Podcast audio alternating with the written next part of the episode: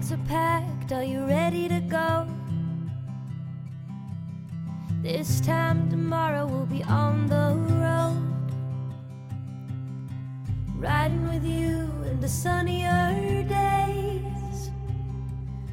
I wouldn't want it any other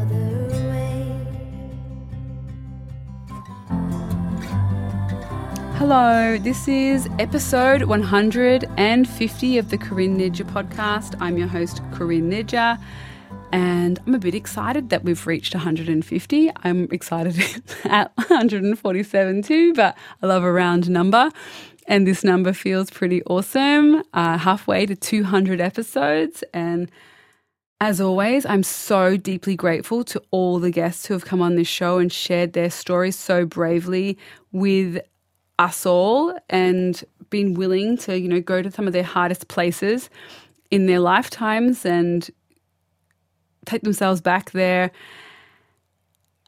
into those moments where life felt almost impossible. Uh, I'm so grateful to you all, and I love you all so much in a way that may seem fake or false, um, but it's actually just not. I'm really quite, I say it all the time, but a bit of a wet Labrador. And I, if I was a dog breed, I would be a wet Labrador and I would just be bounding around, looking really, really joyful at just seeing you and having you in my life. So I, I'm just very true to that. That's my spirit animal. I wanted to just do a shout out to Ranjit, my husband. He is the one who edits this podcast. Now, sometimes the sound quality may not be as perfect as normal because either the guests have been in a room or the microphones will be haven't been available or the recording tech hasn't worked properly. But overall, it sounds so wonderful because he does such hard work making me sound less bumbly and making the sound quality overall sound so good. So thank you, Ranjit, for without him, honestly, this podcast wouldn't exist because I just would not sit down and do the fiddly edit- editing. And perhaps I didn't that doesn't need editing, but I really wanted to put out a podcast that was as easy listening as possible. And he does a really good job of correcting many, many of my speech I want to say errors, but I mean little blips and bits that I say when I'm, you know, when you're just talking and you're not quite articulating yourself in the most clear, clean, flawless manner. So thank you, Ranjit. You just make me sound so much better, and the guests already are always amazing, but. You do so much, such great work, and I love you, and I'm so grateful that you do what you do for this podcast. And yeah, 150 episodes he's done this for all of us. What a great guy. Uh, so thank you. And thank you all for listening and tuning in and commenting and messaging me. I really, really value each and every one of your messages and your support and your little notes that you send me on Messenger or via my website. I I love them. So keep doing that. I really, really like it. It just makes my day and I'm genuinely serious. It really does make my day uh, especially when I wake up to them and they're the first thing I read in the morning. I love that. Uh, let me know if you know an episode's touched your heart or anything at all that you'd like to let me know. And you're in isolation, I'm happy to be your friend. So write to me or message me. I would love to hear from you all. But without further ado, I have to introduce today's guest, Peter Burrell. Peter Burrell has had major heart surgery. He's had type 2 diabetes, sleep apnea, and he was also clinically obese. And he is here to share his whole food plant based journey with us.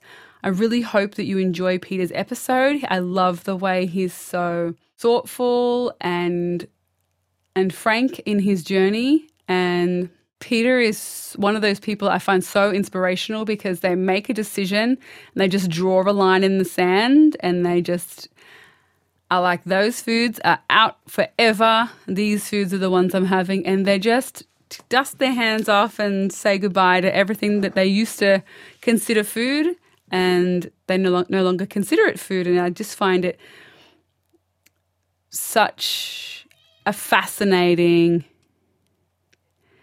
way of being to be able to do that and inspirational. So, Peter is here, and I hope you enjoy his episode. Thank you for coming and just chatting with me today. I really enjoyed it, and I hope you all enjoy what Peter has to say. And if you'd like to read some more, head to the show notes, and you'll find more of this episode in there and details about this episode in there, and also some links to some of the things that we covered in the episode. So, see you there, and bye.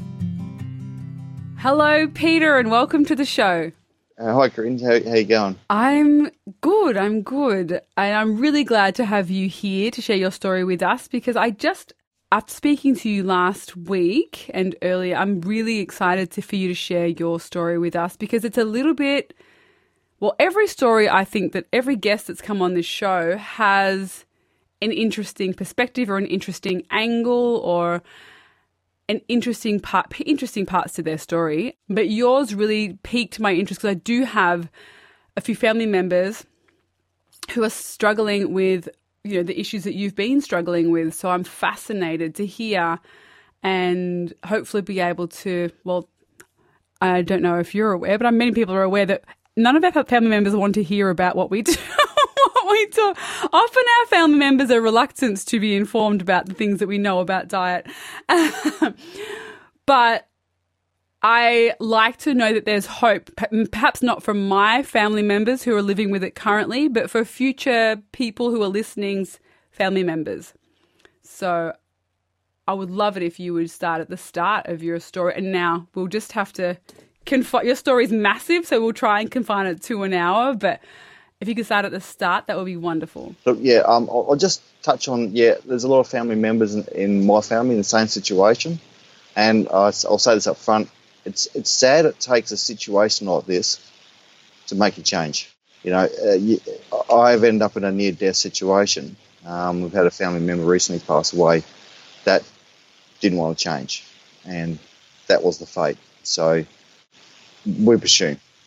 Look, I'll start my story you know, grew up like I suppose most people and ate, and we've seen the world like most people do. We're sort of educated or passed on our, our dietary generational behaviours from our parents, um, and what you eat and what you think.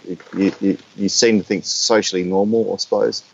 Um, I do think our food chain has changed since the 80s, 70s, and 80s. Um, come 90s and on, it's definitely taken another um, step in why we've got health problems. But so yeah, just very active person as a kid growing up. Did a lot of you know, sport. I raced motorcycles and worked as a, did an apprenticeship as a heavy duty plant mechanic.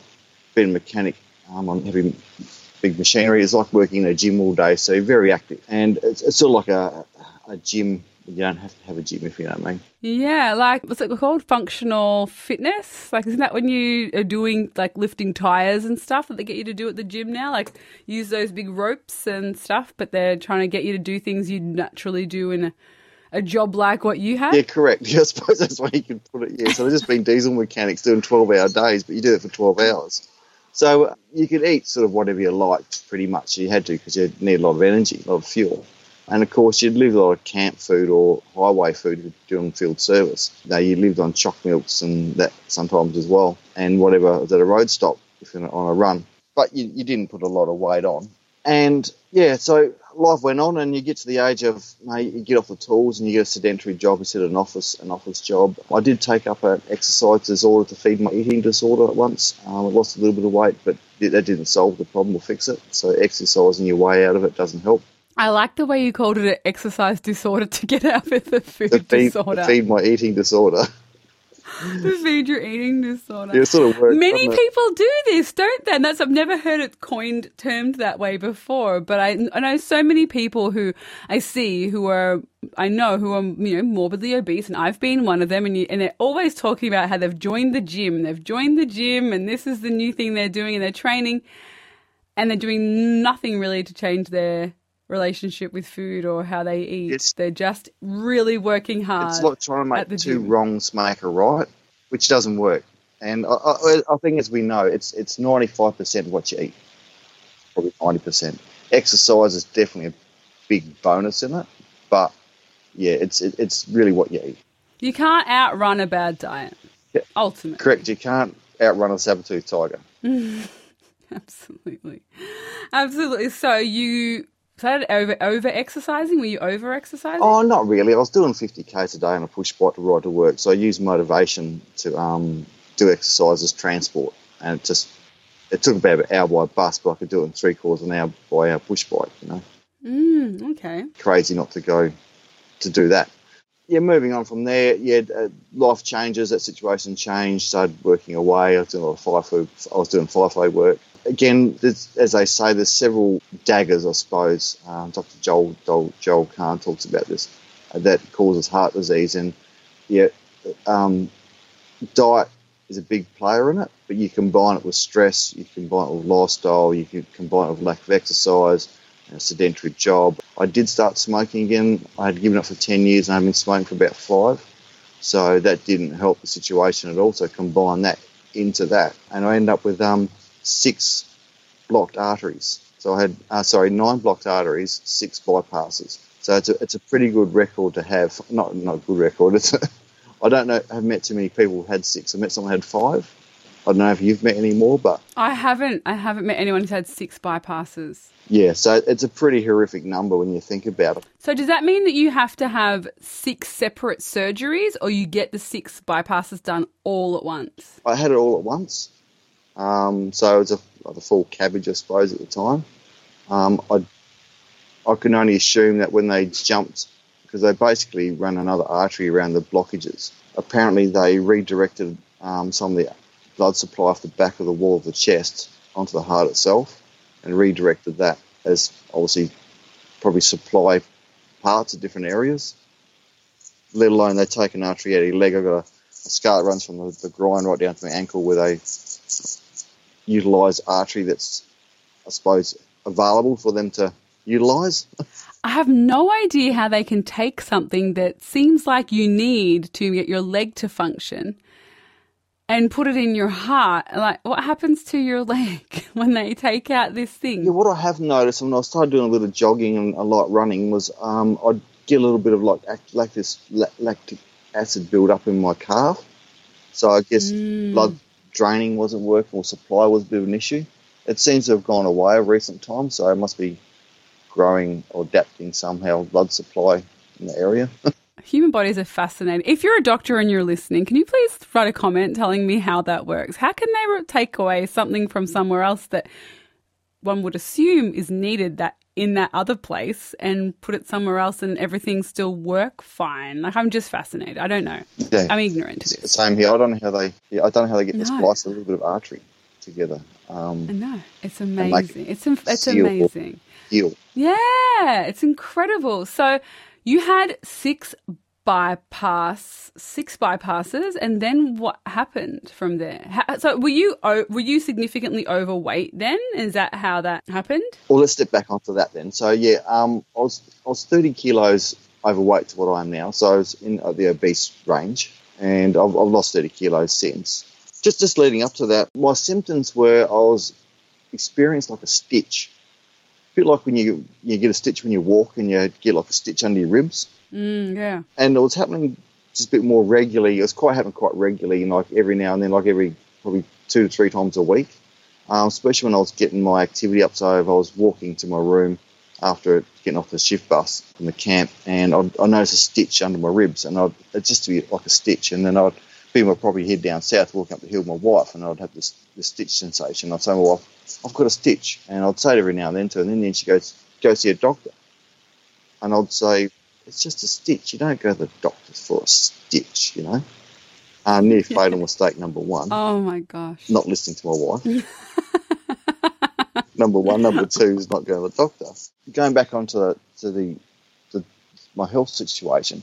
Um, again, adding all those daggers, I was overweight. I hadn't been exercising. I was eating at a buffet in a mine site where you've got uh, all sorts of condiments you could imagine, and you'd just go, oh, oh I don't know which one's good because sometimes it's not it varies in what's nice to eat. So you put a little bit of everything on your plate, go eat that. So then you end up with a big plate. That's what most people were doing anyway. So I was eating all the wrong foods, and at home we were having like a, a, a we were eating vegetarian at the time, when I was working away, I wasn't, but we had a lot of oil in our diet. We had a lot of oil, a massive amount of oil.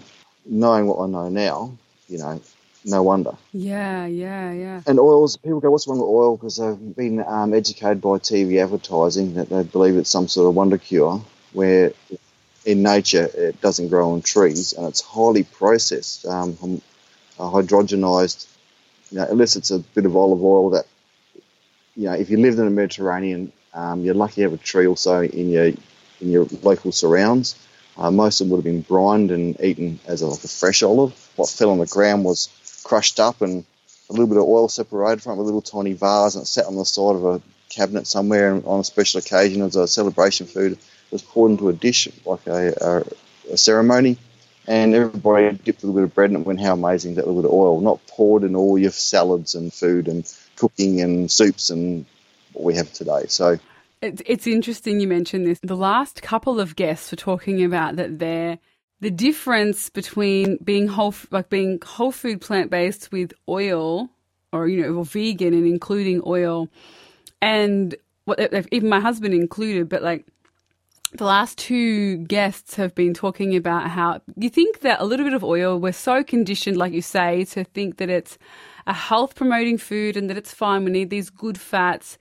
And the olive oils is this health food from the gods um, that we should consume, and that both of them, it was all they had, and, and my husband included, it was all they had left to lose. They'd already been gone vegan, they'd already gone whole food plant based, but they'd been holding on to this oil, and once they let finally let go of the oil, you know, the chronic pain that one woman, um, Jackie was living in, just went away, and she'd had chronic pain for years, and was suicidal, and another woman just started to just lose her weight and overcome the diabetes, and my husband just had allergies and a bit of weight to lose, but needless to say, he lost it just from the oil alone. It wasn't, you know, it was, they were all hanging, the oil, all their issues were hanging around because that while they were hanging on to the oil. Yeah, yeah.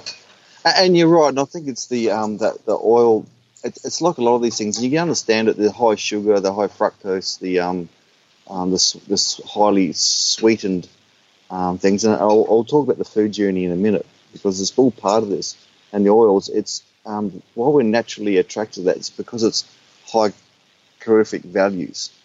Our body's naturally predisposed to saying, you know, that has high nutrient calories. Get hold of that because that's nice. It tastes nice. It, it, it, we have our taste senses based around that rarity, which is what they are in natural food diet. But when you're eating it in abundance and a raw form in such volumes, of course, that's when you're having the bad problems. And when you understand that perspective, it's, yeah, okay, I get it. Um, so our body is saying it's going through that change in your body. So dropping all that, and I suppose the food journey was when we, a bit like going through the desert with a horse of no name. Well, the horse was a donkey, and it was tasteless, and it lost taste for about two or three weeks. But when taste came back, the taste, food tasted different and a lot more.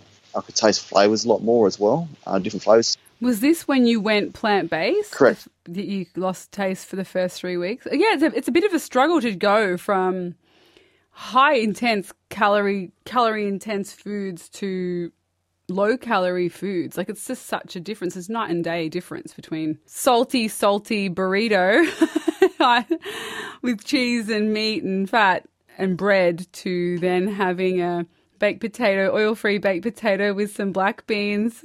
So when did you when how did you find whole food plant based eating? Okay, let's go back to the probably the experience in hospital because that's where it started. So just on that journey, I did go see a doctor, and he said I want to do a heart test. And I went and did the heart test, and within not long in, into the stress test, they were off the machine. I was feeling feeling um, sensations or cramping. I went home. The next morning, I got a phone call. The cardiologist. The cardiologist calls me and goes, um, "I've been trying to call you all night. Um, been trying. To, I couldn't find your number. I've booked your hospital. Uh, I'm booking your hospital bed, but I'll ring you back. Which one? When I've got you a place to go. Uh, don't drive a car. Basically, or everything will all bar calling an ambulance, if you know what I mean. And uh, he called me back not long after and said where I was going to go. So I turned up there, went to the hospital, basically went straight into surgery within the next day or so. They had problems with the machine. and uh, woke up in hospital after the operation with the news. So a couple of days in the intensive care, or a day, or how long they have you in there for, was a little bit of blurred, blurred period for me. I must must admit. And with a day or two sitting in the in the in the hospital, I just didn't feel like eating any cheese or I didn't. The hospital food's not the best, as we all know. I was ask, asking for the vegetarian options, and even then, just the white macaroni cheese type stuff, I just couldn't eat it, you know. So I did have me, um, my son and my wife smuggling in food uh, from Hell Freak down the road. That's really interesting. Because you you used to like all that food, so straight away you just didn't naturally just, I just weren't feel for it. No, correct. But but in, in that time, my wife um, Jen went down to a bookstore to buy a book while I was sitting in, in hospital, and while she was there, she found this book called um, "Reverse and Prevent Heart Disease." Dr. Caldwell Esselstyn. Wow. With that book, she she brought it back and um, she started reading it to me, and uh, I wasn't in a real good state to read. No concentration was pretty hazy. She got part way through it. I said, "Well, you know, all he's advocating is just change the way you eat." I said, "Let's just give it a go. What, what have I got to lose?" Well, I nearly lost my life, so you know, you can't get much lower than that point. To be honest with you, I'll give it a go. Give it a red hot go. So we, we went pure Esselstyn. We went right down. And- And the hardest the thing is, is that when we talk about the food journey, that's probably a good point to go from into that into that place. Besides, I started walking a lot. As soon as I, they they like you to get up and start moving straight away after an operation. Well, whatever they said, I doubled it. So I did a lot of walking. So I did what I call walking back to health and the food journey. So the, the food journey was um discovering what you can eat. So all of a sudden you've taken all the food out of your house, all the food that you've known before. You've got to say to yourself, I know nothing on food. I have to re-educate myself. All my taught beliefs or biases has got to go. So we worked out that you can't eat anything out of a packet, a container, or a tin. Okay, because it's all hidden um, products in there. All your, you know, you're boosting oils and sweeteners and bad stuff. So you can't process it with your hands or your teeth, don't eat it. So we went on that approach. And that way, there's no added oils because everyone's got oil added to it. Every single thing you look at's got added oils. I think one thing I just want to mention here for anyone listening, because this is a really important point, and I have so many people writing to me about milks and that they've just discovered that there's oil in their soy milk or their almond milk or whatever. Read your labels, as as Peter's saying, read your labels because often there'll be added sneaky oils and sugars and salts in things that you just wouldn't believe that there will be sugars, oils, and salts in. So read your labels, and if you can avoid things with labels altogether, then even better. Yeah, that's right. The, the corn starches and the corn stuff they put in there, which is you know a high sugar type concentrate anyway. So you, all your food chains is dosed with this stuff. The, um, I spoke to a food scientist about that one time. I won't talk about that now, but you know how corrupt the, the food chain is in the way they try and value add to the food or take out the, the to make it more flavoursome than somebody else's product. So everything's you know, they're focused on sugar and fats and oils. So that's how we've been captured. But okay, going back onto our diet, so we worked out you, you, you just couldn't trust anything in a pack or a tin. So what are we going to eat now? Um, and we really hadn't found the, the good dietary books at this stage. We're going alone, seriously going alone. So we, we worked out a lot of Indian uh, style dishes, a lot of like an Arabic dish, and um, it became exciting because there was all of a sudden, hey, all these new foods we can sort of start to eat new dishes.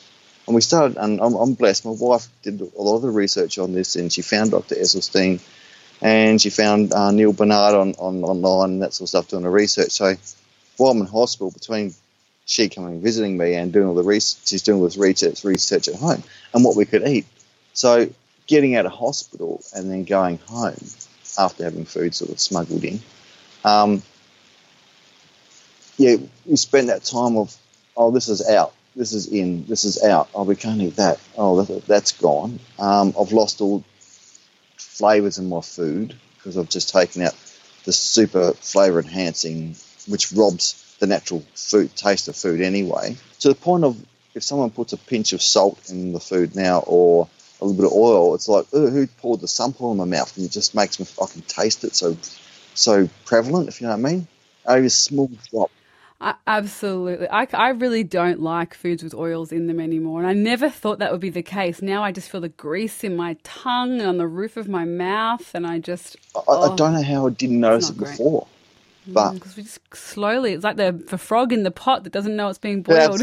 yeah, and that's, that's a good analogy for it, which is true, and the sugar as well. So you, you got to allow your body to adjust in the, the taste sensation change, I, I guess. That and, you know, the, the control of your portion sizes is another part of it, and, your ac- activity and your exercise. How did your wife go making the change as well? Was it a struggle for her or was it just easy because she just loved you and wanted to go along for the ride? I guess it's all part of that. Jen, Jen's very apt to change and, and try new things, so I was blessed. And she, she was, she's already vegan at that stage Oh, okay. so, so she went vegan before Dr. Esselstyn or? before. Oh, really? Yeah, I was the one who, near fatal mistake number three, didn't listen to her in that regard. and I was just busy in my own life. I was working away, and I, you know, running uh, a, busy work life and home life, and the property down south and stuff like that. Sound like a pile of excuses, but I got other things in my mind to worry about, and it wasn't on social media. I Yeah, wasn't yeah, yeah. seeing all the other stuff. It's just like Mm. just dealing with life, you know. So had she been vegan for a while before you had your heart attack? a few years, yeah. Been vegan for a few years and vegetarian a long time before that. Oh, okay. So it wouldn't have been as much of a big, big change for her, but it would have been massive Yeah, for correct, you. yeah. But you had the added incentive of having a, I, I don't like, this way of t- terming it, but it just, just, it just gets to the point. But I, I always, I have, you know, I had multiple sclerosis, and for me, I wish that I didn't have to lose all feeling in my legs and my lower half of my waist before I made the switch to a plant based diet. But I had that gun to my head that said, you know, do you really want to not be able to walk and not be able to feel yourself go to the bathroom and have to have someone care for you with your personal hygiene forever because you can't feel anything? That gun to your head, I, you know, at the start you mentioned it, and it is something that in hindsight we all wish we didn't have to wait for that that time bomb to go off that says now you have no choice. Yeah. Live it's, a, or it's die. a shame again. It's a shame it takes this to make a change. Yeah, it's such a such a shame. If that's any message we can say to anybody, um, the motivation is a, a bit like another saying was said to me: you change it, you change, you live this way, you eat a whole food plant based diet, for instance. What you don't see is all the health problems later on in life. That's hard to measure because you haven't experienced them yet, because you don't get them. Absolutely. And it's a tricky thing when you're in your 20s and you feel like you're immortal. It's really hard for someone to say, oh, you know, these foods are, you know, peanut allergies are really obvious. You put the peanut in your mouth and you Instant. have the anaphylactic, instantaneous. You're gonna die. You know, you could you'll die without the the tr- you know the the injection insulin. Was is it what is it what is it not insulin? It's um Uh, um, EpiPen. it's, EpiPen. Um, adrenaline. Yeah. So it's very instantaneous. But when you're talking about food allergies, that what's happened, what the results of our food choices is that it's like a grudge or slow burn.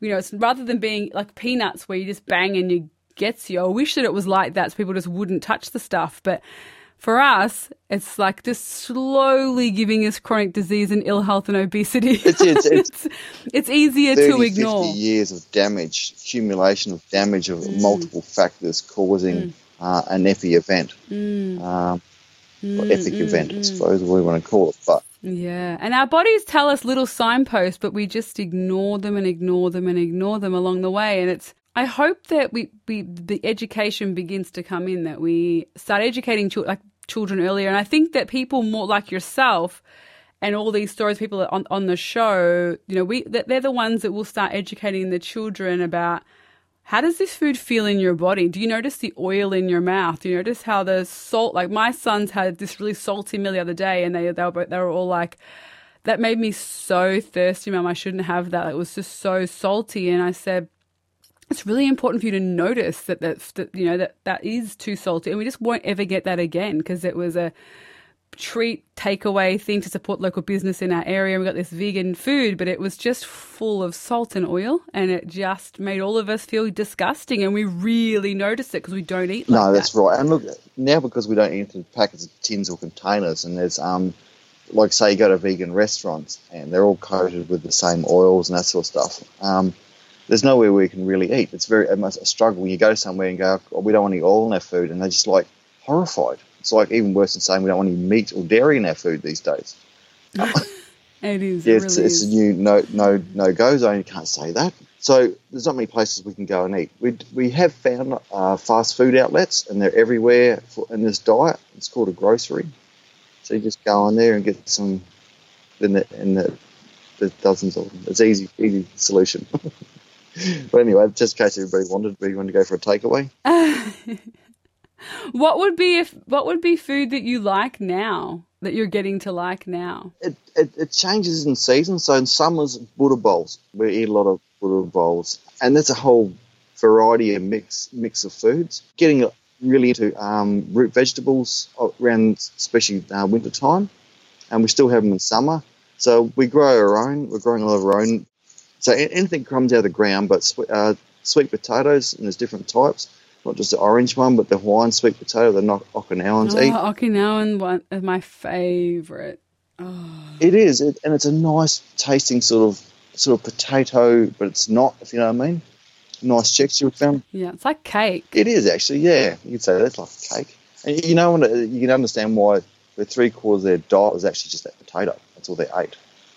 You know, which is, I think, if you looked at the way we evolved, we we did eat a lot of root vegetables. They don't run away. They store very easily. They're everywhere. Bit of a no-brainer. It's true. So now you're eating more warmer stuff because it's winter and more root vegetables. Yeah, and a lot of legumes and beans and um, lentils and chickpeas and dals and stuff like that. So you got all those herbs and spices and all that wonderful stuff that you can add to all that type of food. Um, and you know, a little chili flake and things like that. We, we make a mustard sauce with a couple of dates. That's probably the sweetest thing we have. It's a tiny drizzle And it goes over some of the salads and that sort of thing. Uh, which call it savoury yeast is a bit of a, a little flat topping on, on some, some things. So with all that myriad of different dishes that you can have, you, know, you can have them as a stew or you can have them as a, a dal, but you have it on potatoes, you know, you have a little basmati rice. The only rice we eat is basmati for obvious reasons. Basmati, brown basmati, mind, mind you. And breakfast basically is um, most days quinoa, uh, buckwheat, a lot of buckwheat, uh, millet, amaranth, bit of ground, tablespoon of ground, ground flaxseed, which is freshly ground. Sometimes some goji berries on it just because of the nutrient value, but just any fruit in season that goes on top, um, and a banana. Um, and that rounds up, you know, it, that meal itself provides me with all my essential amino acids for the day. Yeah. Do you have them like a porridge or like a muesli I cereal? like a porridge, just boil it up. Oh, yum. Do you make it like uh, in like a slow cooker or I was on the stove. oh, just on the stove? Yeah. Oh, when I'm on work days, I'll do a batch for a week and just boil some hot water. So I don't have any more milks anymore of any sort.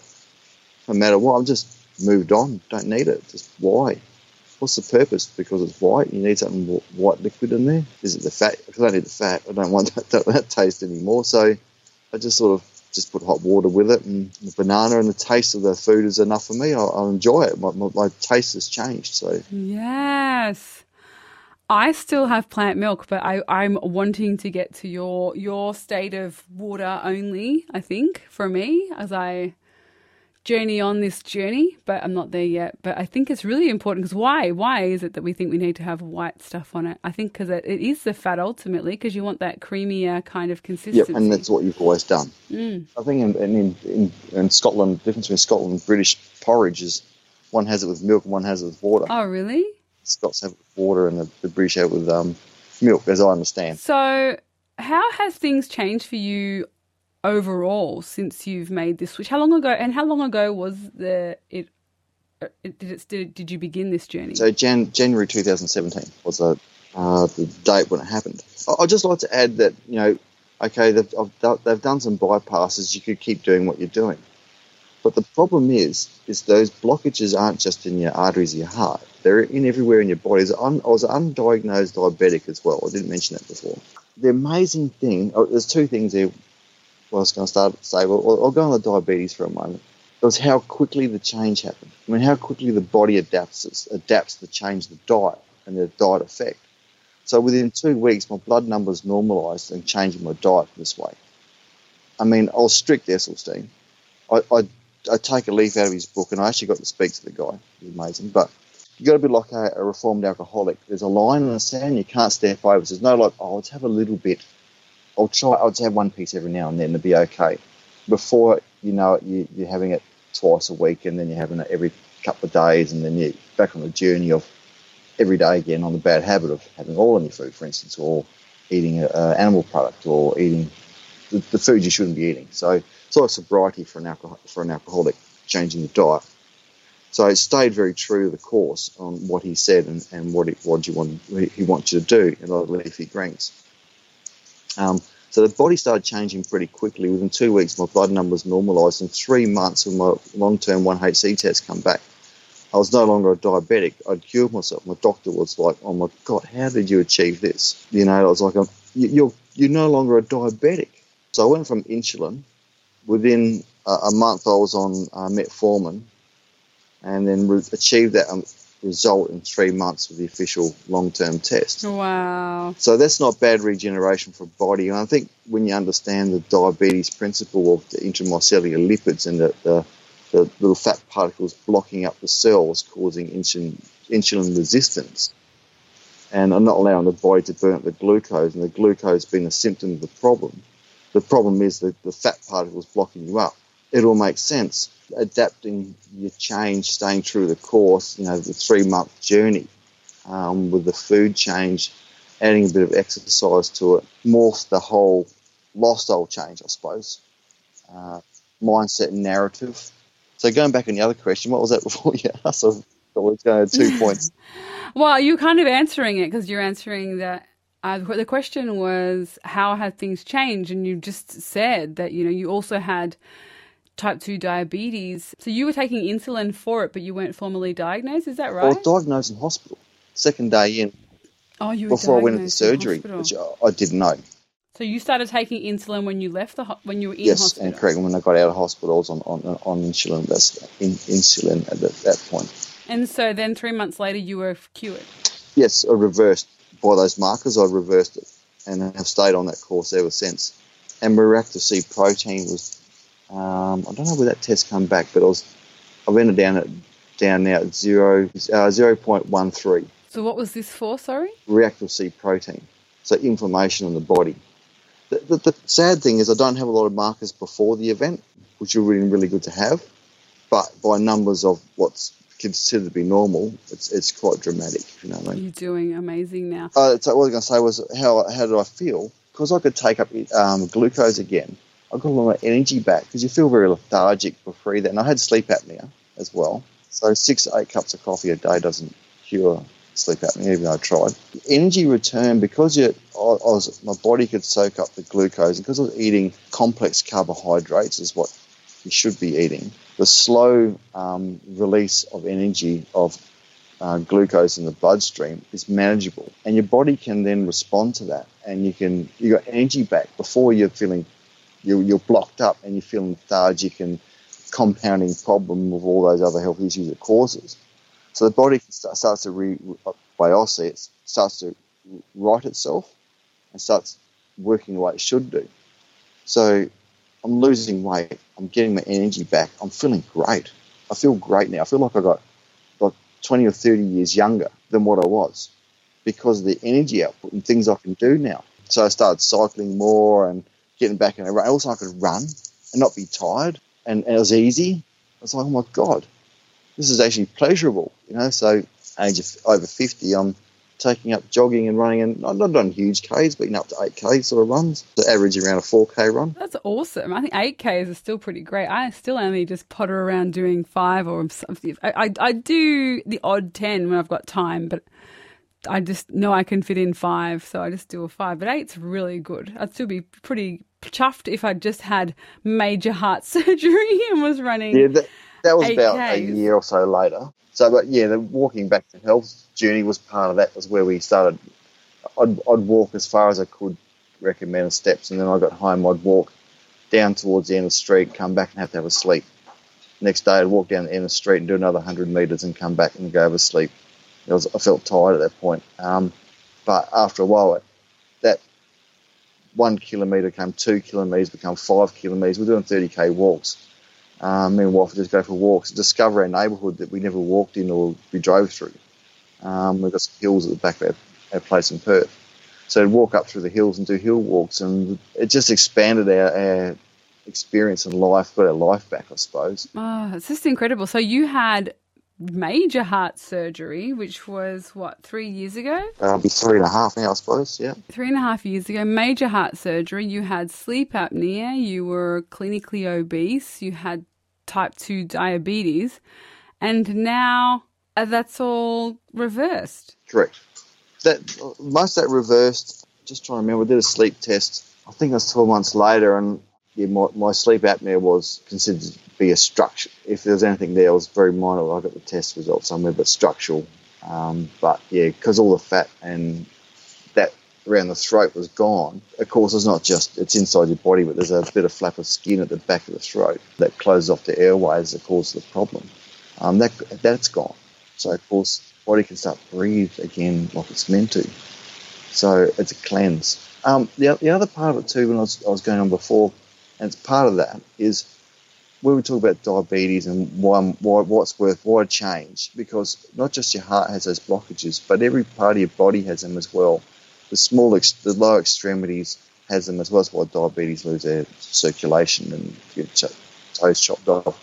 But your brain, your liver, your pancreas, your lungs, all that have those damaged arteries as well. The problem is those can function partly and you still survive okay be a diminished state and maybe having problems, but your heart stops. That's the end of it. And so that's why they have to respond to that, you know? Yeah. It's so interesting to me because the heart, in my very basic awareness of human physiology, the heart arteries look so, well, the arteries, I, think, I guess I'm thinking of the aorta, aren't I? I keep thinking of those tubes being the ones that are blocked, and you keep I keep thinking, oh, they're so massive. How are the ones the little the veins in your legs and your you know our arms and fingers still functioning when we have those major cardiac episodes because if the the heart veins always to me seemed so much bigger heart veins arteries aorta so much bigger, but um, I don't really know enough. I just feel like you would think you would notice real significant changes in your function in other areas before the heart the heart attacks happen, but that's just not the case all the time. Um, well, I was getting cramps in, in my calf, uh, especially when I was driving down south, and I, I think that's because of blood circulation. And remember, we're talking, it's like a tree where you've got a trunk and you've got the the major branches, and you get your minor limbs or limbs and smaller branches, and goes out to the leaves. Um, no difference to blood circulation through the body. For those little tiny ones, will block up and have obviously problems and stem back, but they'll get some blood supply through other other ones providing. And the body, I think, functions finds a way around a lot of those minor minor things at times as best it can. It's just when you get a big one close, bang, all those minor ones can't share amongst themselves or get supply from slightly from somewhere else, if you know what I mean. Because I asked about back in my wall with chest, I said, "How am I going to go with that?" And he goes, "Oh, they'll if they'll find a way of getting blood supply from other other, other supply points." That's you know? so fascinating. That's so fascinating. If you're a doctor and listening, please write and explain how this works to me in the comment section. Yeah, and look, and that's my understanding. I'm not a doctor, but yeah, no, no, but it, I, I, I've heard doctors say like that their body kind of finds a way to to work when another area is not functioning. So it's just really, really interesting. So now your life's completely transformed. I was just wondering before I let you go, what would be your three biggest kind of tips and or tools to for people who are wanting to make the switch for themselves? I'm a big big believer in the three rule. Something I made up myself. I don't know if it exists anywhere else, but first three three seconds to sort of come to a conclusion. First three minutes to come to terms to it. First three days to give it a really good go. It's the first three days of change of keeping your mindset on on, on, on making a change then the three weeks point of where you start to, you, you sort of got there, if you know what I mean. You would you, you can get to three weeks, then you get to three months. And I could say to anybody, just if you want to give this a go, do this for three months and see what happens to yourself. It's three months out of your whole life, um, and then for the next three years. Yeah, I, I think for anybody, for three months out of your life, there's not much to ask for anything. See the difference. It's so true.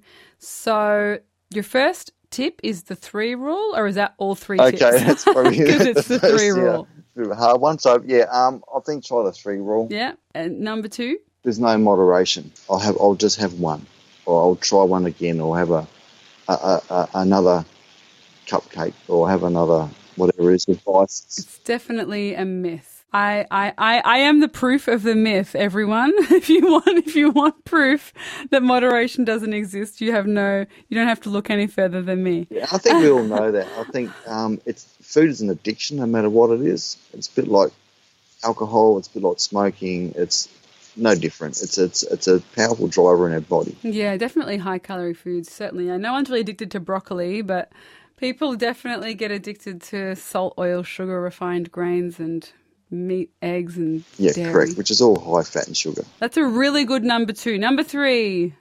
Bringing it home strong, Peter. You've done a really good top first two. I'm, I'm Good one. Okay, number three. Uh, listen to your wife. Good lesson for you. Listen to your I don't know wife. whether that's a number Okay. three one, but um, it's definitely up there. I think number three would be being a bloke. We don't talk about our health very much because we're invincible, and we, we got to actually for for a, for a male perspective, and a lot of ladies the same too. We are not invincible, and it, it's, your partner can pick up things you won't see in yourself. I was too busy being a machine, um, working working a lot on just going or working away, things like activity. I, I'm busy. I'm too busy to worry about anything else, but not myself. So you neglect yourself. Don't neglect yourself. Don't neglect yourself. That's number Number three, yeah, we're we're the only home you have, so, and oh, this is a saying it gets around. Um, so you really need to look after yourself. There's no, you can't go anywhere anywhere else but yourself. There's no other home for you. That is true. I remember years ago I was traveling, I was wolfing and doing all these things, and I was miserable and unhealthy in every next stop. And I said to one of my friends on the phone once, I'm like, every place I go is beautiful, but I always just feel miserable and I'm still so uh, unhappy in so many ways. And he goes, he said, it's a saying that he didn't make up, but he just said, eh, um, wherever you go, there you are. And that's right. Who am I? You are who you think you are. Yeah. And I, oh, I, I laughed because I was like, "You're right. You know, I'm taking me, and I'm sick and unhappy and obese. I'm taking me to all these great places, but I'm still sick and unhappy and obese just in all these places." Yeah. Who are you running away from? Yourself. Yeah, exactly, exactly. And we all do that too. I think it's an important thing to remember. And food and diet's the same. Yeah, yeah. Thank you so much, Peter, for agreeing to come and chat with me on the show. Your story is definitely one. Can I ask one last thing? What was the recommendations for you regarding your heart if you didn't make the change and reverse your heart disease? Like what what was was it just lots of medications forever now or what was going to be the situation for you if you hadn't yeah. There wasn't really anything, to be honest with you. It was we've had your bypass. You need you, you need to take this diabetic medication and um, take these tablets, the metformin, and your um, heart blood thing medication, and that's it. That's your lot. So like a blood thinning medication and your diabetic medication Yeah. forever. There wasn't really. There was. They they, they, they did send you on like a, a diabetes education. Um, I never went on that because we were on this other path and I was curing it. And um, I hate to say it, the people I was talked to about that are horrified that I eat carbohydrates and that's all I eat. I'm a carbivore on starchy food, and that blows their mind. It's just all wrong to them. You've got to be eating fatty foods and all this stuff, and wonder why they can't fix the problem. But anyway, I, I'm a carbivore too. It's the best. It's the best. starchy carbivore. Carbivore. Okay. Thank you so much, Peter. Yep, Thank you. Thank you. Thank you so much, Peter, for coming on the show. I love chatting with you. Peter lives in a tiny house and he's really into permaculture. So I'm very excited just to make Peter my new best friend so that he can give me lots and lots of permaculture gardening tips. Thank you all so much for listening. I hope that you got a lot out of Peter's story. I hope that you're doing okay wherever you are. We're on week three of our stage three lockdown. And yeah, I look forward to speaking to you all next week, but I hope that you're all okay. And if you're not, I hope that you're seeking the support that you need. Take care out there. Bye bags are packed, are you ready to go? This time tomorrow we'll be on the road,